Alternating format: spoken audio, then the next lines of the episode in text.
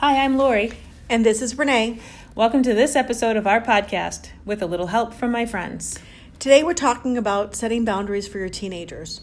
And I really think that doesn't start when they are teenagers. Absolutely. I, I think if you're talking about how to get your teenagers to listen to you, you have to get your toddlers to listen to you and your you know six and seven year olds to listen to you because once they're teenagers if you haven't instilled that in kids you've missed the boat and it's you can't make them start talking to you and listening to you when they're teenagers it's just never going to happen It's true. I remember when my son was in kindergarten and he's my oldest, I got a book about how to prevent your child from doing drugs. Oh, and wow. I'm, and I'm thinking, this school is crazy. Why are we talking about say no to drugs when they're mm-hmm. in kindergartners?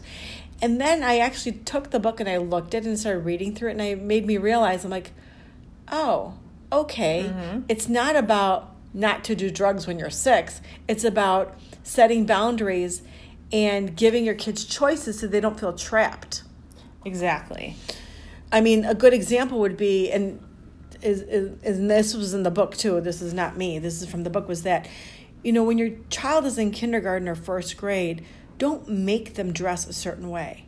Lay out their clothes and be like, here, you know, here's your clothes. It's cold out today. Here's three sweaters. Pick a sweater. Right. Just make them feel like they're in control of mm-hmm. their decision making. and so there, it's all choices you can live with whichever sweater they pick is fine with you Right. in the schools we call those controlled choices Okay. So make choices that you can live with whatever they pick, but it's giving them the power to make the decision that's best for them within the boundary that you've set. Exactly. And I think as they get older in grammar school, is that you should know your kids' friends. Yes. who they are.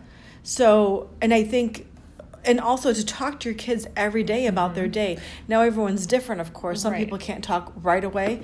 But um, I- what's so- a good, what do you think, Laurie? Like, what's a good time of day to talk to your kids? I've had working in the schools parents say I can't get my kid to talk to me. You know, I ask them and they they're busy, they're playing, they're in their activities, and I say, well, what about bedtime? You know, when a kid is when you're trying to get a little kid to go to sleep, you know, pretty much up till they're teenagers, they they avoid sleep and they'll sit on the edge of their bed when the lights are off and just say, "How was your day?" Mm-hmm. or "Is there anything you want to talk about?" And kids will spill their guts. They will tell you anything. Right. And I've told that to so many parents, and I've had lots of parents come back to me and say, Wow, you know, that really works. You know, I talked to my kid, and he told me who his friends were and what he did in art class, and something that was bothering him, and Right. something that happened to another kid. Right. Um, they'll open up. You just have to give them the time and the opportunity. And I think it also depends on your child's personality too, because I had a child the minute they came from from school, they'd tell me everything. This happened, blah blah blah blah blah. And then I had another kid who wouldn't tell. Um, you know, be like, "How's your day? Fine, good." I'm like, okay. They need time to de-stress. They need to like process everything. That's why and I that like was the bedtime. nighttime. Exactly. That's why I started doing bedtime with her to be like, okay.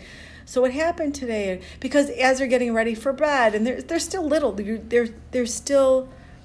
When they're in grammar school, they still look up to your mom and dad. Absolutely. And they also need you to help them learn how to answer those kinds of questions and teach them to have Exactly. conversations.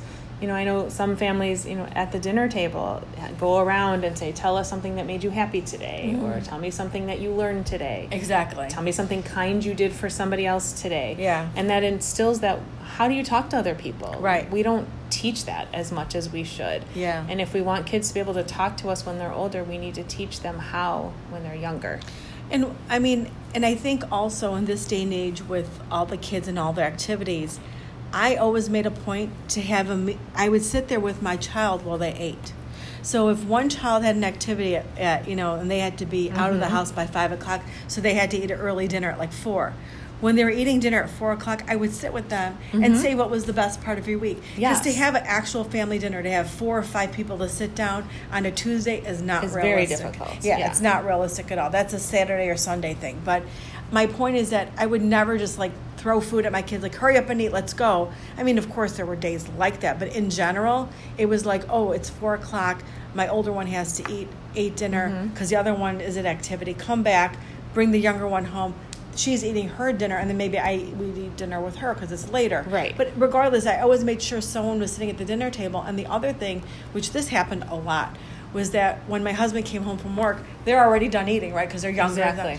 If they and if they were done with their activities, they would come and sit down and talk and to then dad. have a family conversation. Exactly. So Mm-hmm. the four of us would sit down. He's the one eating dinner. But the, even if it was like Mm-hmm. 10 minutes, it was just reconnecting. Exactly, and, and that taught them a very valuable lesson. It was Exactly. you make time to talk to people that are important to you. Exactly. And even when I've had families say, "Oh, well, they're 18, I can't tell them what to do anymore."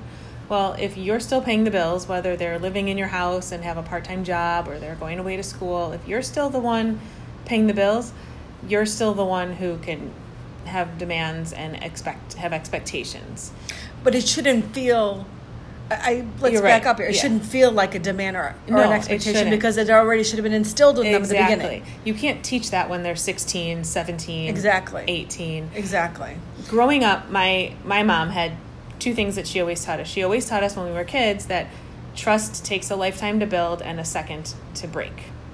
And if we she always taught us the value of keeping her trust. And if we said something, being a person of your word. If you say Right. something, if I say I'm going to be, you know, down the street at a friend's house, uh, she expected me to be down the street at a friend's house. And that was even when I was nine or 10, you know, Right. those kinds of things. And then, um, because we had that built-in conversation and built-in trust and Right. i knew that i could make choices but i knew how to make responsible choices Right. because i was taught how Exactly. then um, kind of fast forwarding to now how do you continue this when your kids are teenagers Well, that's exactly. right. Well, that's exactly it. They, all, I mean, and also some of the things you have to teach them. So by the time they are in high school, it's already embedded in them. Exactly. And I remember someone gave me advice at a at a friend's house where she said, "Oh, your oldest is in fifth grade." I'm like, "Yeah." So they're going to be starting middle school soon.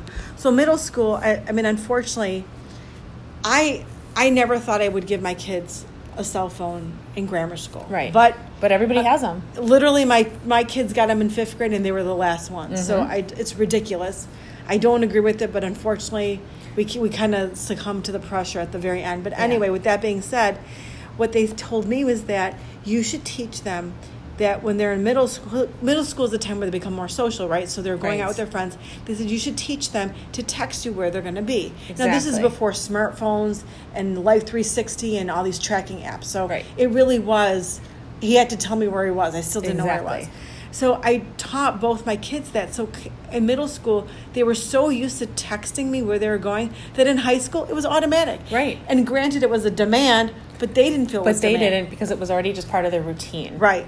and right. that's i think the thing is the when to get your kid to talk to you ask them questions if you say how was your day and they say fine what did you do i don't know not much well tell me something you learned in social studies today. Tell me something you know that Yeah. happened at recess. And Right. if you do those things when they're younger then they'll expect those things when they're older. And when they're in high school and you say tell me what happened today you know did you see anybody doing any was there anybody bullying anybody? If you ask the questions they'll expect those questions and they won't brush them off like a teenager because they know part of the routine conversation Exactly. in your house and along the lines of knowing your kids' friends too. Like we Mm-hmm. said, it's really important to know their friends because then you can say, "Well, you know, how was Susie today? Did you see? Did you see her at lunch? Or you know, how was how was Rick? Did you see Rick at lunch?" So that way you can have a, something specifically to ask them to talk to them about it too. And when you have those conversations as part of your family routine, you're going to know if your kids are doing drugs or Yeah. drinking. You're going to know because you're going to be able to tell. Yeah. You know, when your kids get home at night, you know, if even if it's late, be awake. Yeah. Be present. Talk to them. Turn on the light. Look in their eyes. Listen Yeah. to their words. Listen to how they're speaking. You're going to know Yeah. if they're drunk. You're going to know if they've done some sort of drug because you're going to be able to tell because you do that every night. Right. So that expectation is there. It's automatic. Well, Um, the as, uh, like on the weekends when they go out with friends and stuff, and you tell them, "Well, I'm like I'm, I might be in bed, but you still have to come in and say good night to me." I know a lot of people who do that. So when they come, so when your kids do come in and you talk to them for a couple minutes, you can tell if they're slurring, if their eyes are red. You can smell Mhm. alcohol, or the problem is you can't smell drooling because No. that's something that. but you can look in their eyes and you can know if their eyes are Exactly. bloodshot or. Well, you any- hope that, I guess you could hope that. Uh, I mean, I guess what we said is that these are tips that I think that you and I have found personally and you found it Mm-hmm. professionally being effective. But unfortunately, sometimes kids just get into drugs They just do. Somebody tries something for the first time. and they like it, and some of these drugs are so addictive that Yeah. even if they just want to see what it's like, that takes them down a rabbit hole. exactly. Exactly. And then you have to you have to do your best to prevent it and be there for your kids if they make what could be a life-changing mistake. Exactly. I mean, I've always told my kids that it only takes one time to be addicted to cocaine, Exactly. heroin, these things that are so addictive, Mhm. which is so sad. Mhm. and and it has to be instilled in in, in your kids is you know i had a friend uh, who did drink not so much underage but did smoke pot and never tried cocaine and i was surprised and i asked him why and he said because i know that i like the things i have tried and it scares me that i would be addicted to it if i tried it Yeah. so kids just have to have that inner strength to know you know if i do this i might like it and even though that could be fun it it's dangerous Could ruin my life. Mhm. And we personally have known people who have died from drug Mhm. overdose. Oh yeah, and Everyone from nice, normal families. it can happen anywhere. Yep. it doesn't matter. Yep. it doesn't matter. You could have the perfect family, and it only takes one try. Exactly. And kids, teenagers are curious, and they're exploring their environment, and things are easy to get. And So easy to get. You know, kids know even if they're not. Isn't involved, it easier to know. get drugs than drinking alcohol right now? I think so. You Yeah. every every high From what I've school kid knows exactly who in their high school to go to to get anything they want. Yep. Even if they're not friends with those kids, they know who to ask for what. Exactly. They all know. Ask your kids. They all know. Yeah, yeah, they will know for Mhm. sure. Um, but yeah, I just it, it is. I think when you because I've heard people say like, "Oh, my son is quiet. He's always been quiet," and all of a sudden later on, come high school, they find out their son's a heroin Mm-hmm. Yes. addict.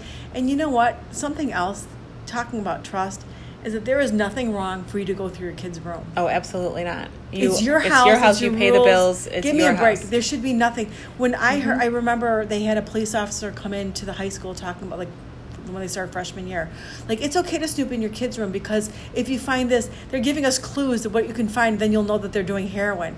I'm going, Mm-hmm. and, and you hear people say, "Well, I can't do that." I'm like, "Yes, you can." Even on their phones, you have the right to know your kids' passwords to everything. Everyone should have enough trust in their Uh-huh. family that you can hand over the phone, go through my room. There should be no like, Right, oh, and- you can't check my room or you can't do this because they sh- they're rebelling- hiding something. Ex- I was going to say, if they're rebelling against that, there's a reason why. Mhm. And they're living in your house. Yep. Until they're old enough to have their own apartment, their own car, be financially independent, you call the shots. And it doesn't matter if they're si- 16, 18, 22, Right.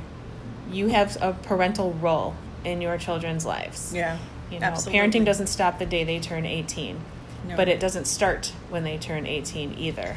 And the other thing is that parenting an eight-year-old is not the same as parenting an eighteen-year-old because when they're eight, you're you're teaching them and you're protecting them. When they're eighteen, then it's just advice. Exactly. You're you're giving them Mm-hmm. advice and trying to guide them to make the right decision, but ultimately, it is their choice. Exactly, but you can't start giving them that advice when they're 18. You have to start when they're 8 with those choices that are simple and, and silly about what sweater to wear. Exactly. And then they know that you're going to offer them suggestions and that then they have to make their own responsible decisions. Exactly. And that they learn that when they're 8. If they say, no, I want to wear a short sleeve shirt, let them once. They're not going to freeze to death. Yeah, they're not going to die. If they they're want not to wear die. shorts Right. to school, who cares? Lesson learned, you were cold today. exactly. Next time, maybe you'll listen when I tell you to make a better choice. Exactly. Yeah. And I think those things play a huge part in raising teenagers. Yeah, Because absolutely. if you don't have that going into it, you can't start it.